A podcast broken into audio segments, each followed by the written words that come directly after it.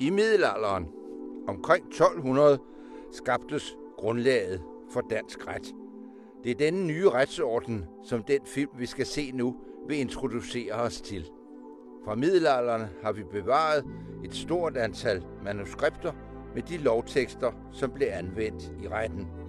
De fleste af dem findes i dag på det Kongelige Bibliotek i København, og det er her, vi skal mødes for at se på de skatte, som biblioteket gemmer, men som vi har taget nogle af frem, for at vi sammen kan opleve middelalderens lov og ret. Netop omkring 1200 foregik en dynamisk udvikling i middelalderens Danmark. Kirke og kongemagt havde fundet hinanden omkring et omfattende reformprogram.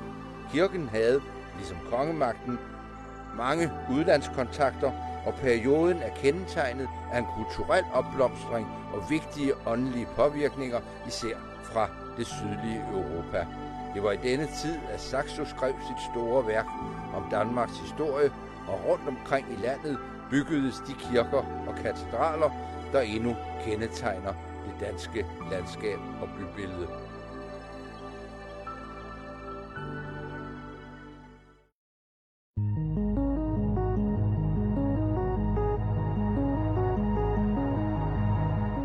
Vi er på vej op ad trappen på det Kongelige Bibliotek i København. Vi skal ind og se på nogle af de ældre manuskripter, og vi skal ind og se på nogle af de nyere manuskripter, og sammen tale lidt om den betydning, som de håndskrifter og de love har haft for lov og ret i Danmark.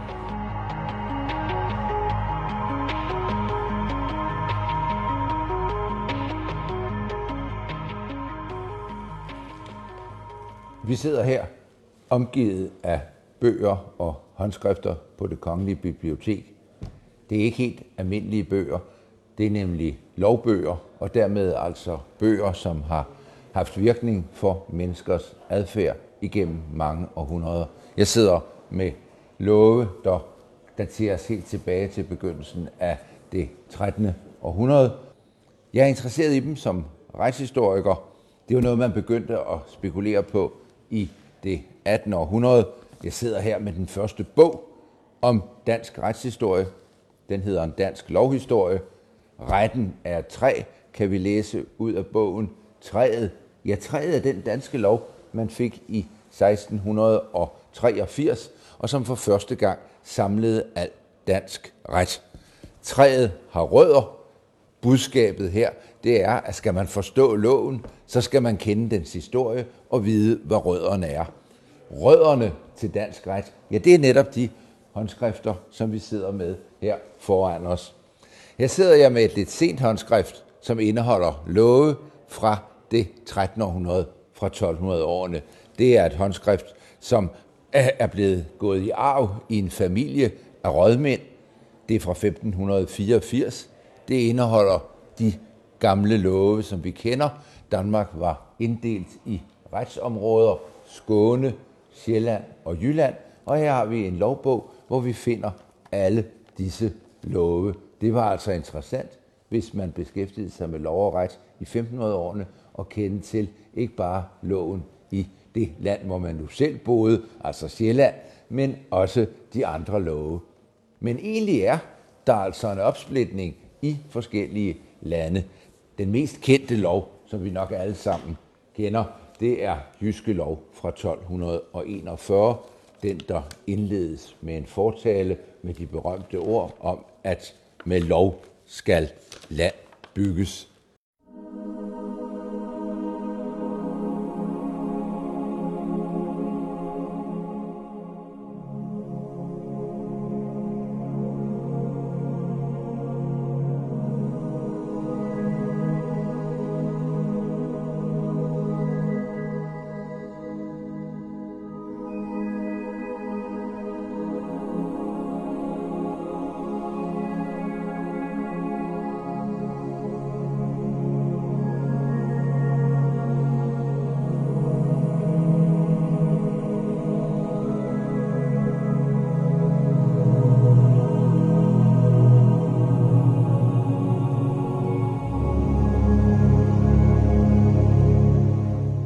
Her sidder jeg med runehåndskriftet, og det hedder det, fordi det er skrevet med runer omkring 1280 på et tidspunkt, hvor man ikke mere skrev med runer.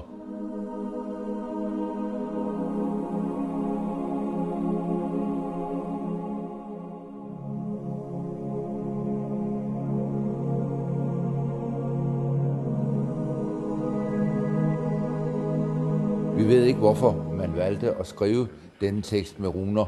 En tekst, som altså er ældre.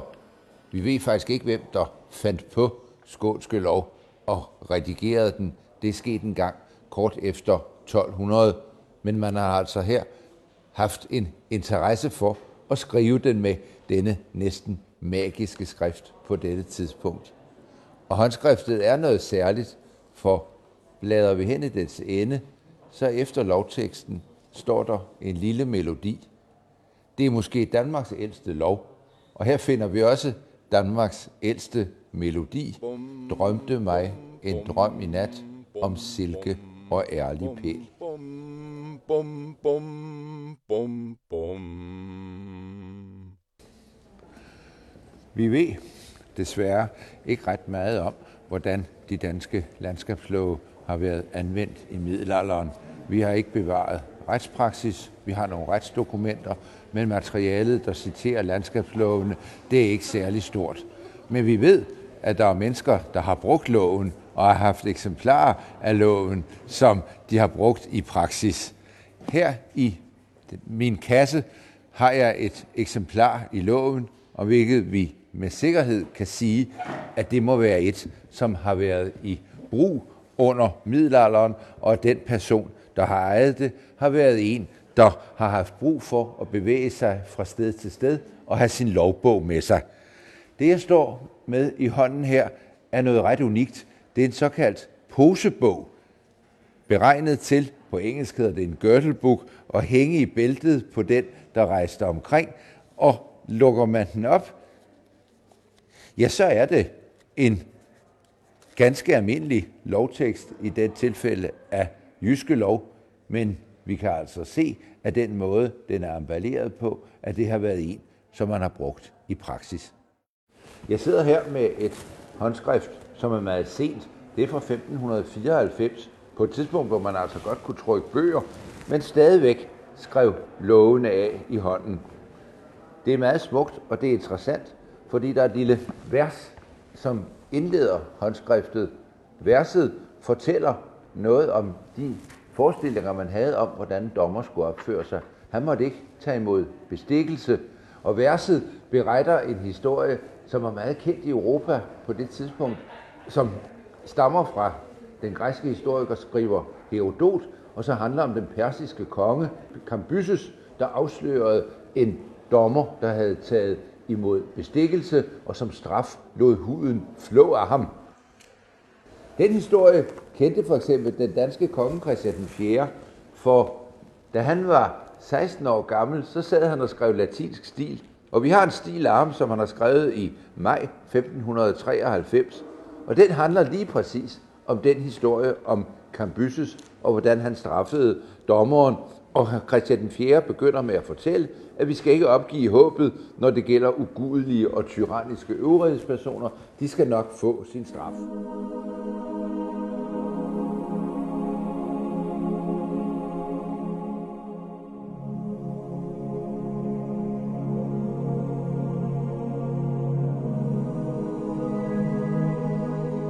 gamle danske landskabslove var gældende meget længe, helt frem til 1683. Det blev derfor også trygt, og det blev anvendt i retspraksis i 1603, i 1600-årene. Jeg sidder her med en trygt udgave af Jyske Lov foran mig. Her ser vi på forsidebilledet kongen, og det er Christian den 4. på det her tidspunkt, der sidder med sit rigsråd og dømmer. Christian 4. var nok en af de mest flittige danske dommere i historien overhovedet. Han har afsagt op mere end 3.000 domme, altså virkelig brugt jyske lov og de andre love.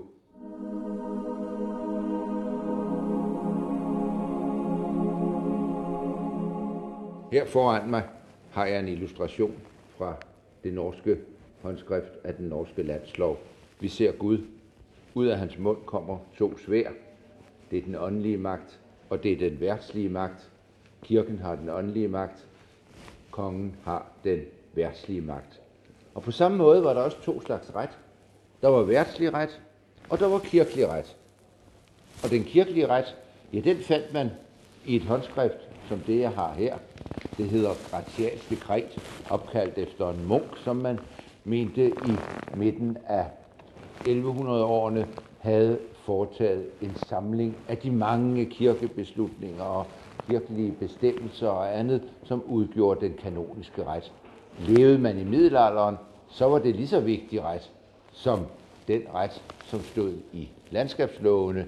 Her fandt man regler om ægteskab og om arv og meget om kirken.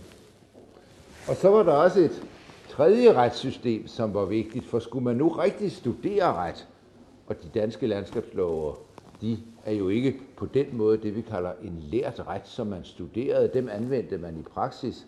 Skulle man studere jura dengang, så skulle man studere kirkeret, og man skulle studere romerret. Og man kan se på håndskrifterne, at det er noget anden volumen, som retten har, når man skulle læse kirkeret, og når man skulle læse romerret, eller hvis man bare skulle kende til skånske lov eller til jyske lov. Vi har nogle tekster her. Teksten er kirkeretten, og teksten af romerretten er også fra 1200-årene rigt illustreret. Her ser vi for eksempel et billede, der viser, hvordan det så ud, hvis man nu var, og det vil typisk på det tidspunkt have været i Bologna eller ved et italiensk universitet, og lyttede til en lærer, der læste, lærte en om jura. Men sådan skal vi ikke forestille os, at det er foregået i Danmark. Retten, den er blevet plejet på tinge, og de, der tog sig af retten, havde ikke nogen juridisk uddannelse. Romerretten har aldrig været gældende i Danmark. Kirkeretten var gældende, men der var mennesker, der kendte de to, den, to retssystemer i den danske middelalder. Og en af dem, måske den mest lærte, i hvert fald i begyndelsen af 1200-årene, det var ærkebiskop Anders Sunesen i Lund. Han var meget interesseret i retten i Skåne, og han skrev en lille bog på latin, hvor han oversatte, men også stillede bestemmelserne i skotsk op på en lidt anden måde og kommenterede dem. Vi ved altså, at han var meget interesseret i juraen, og måske var han en af dem, der var med til at sætte gang i, at man skrev skotske lov ned i begyndelsen af 1200-årene.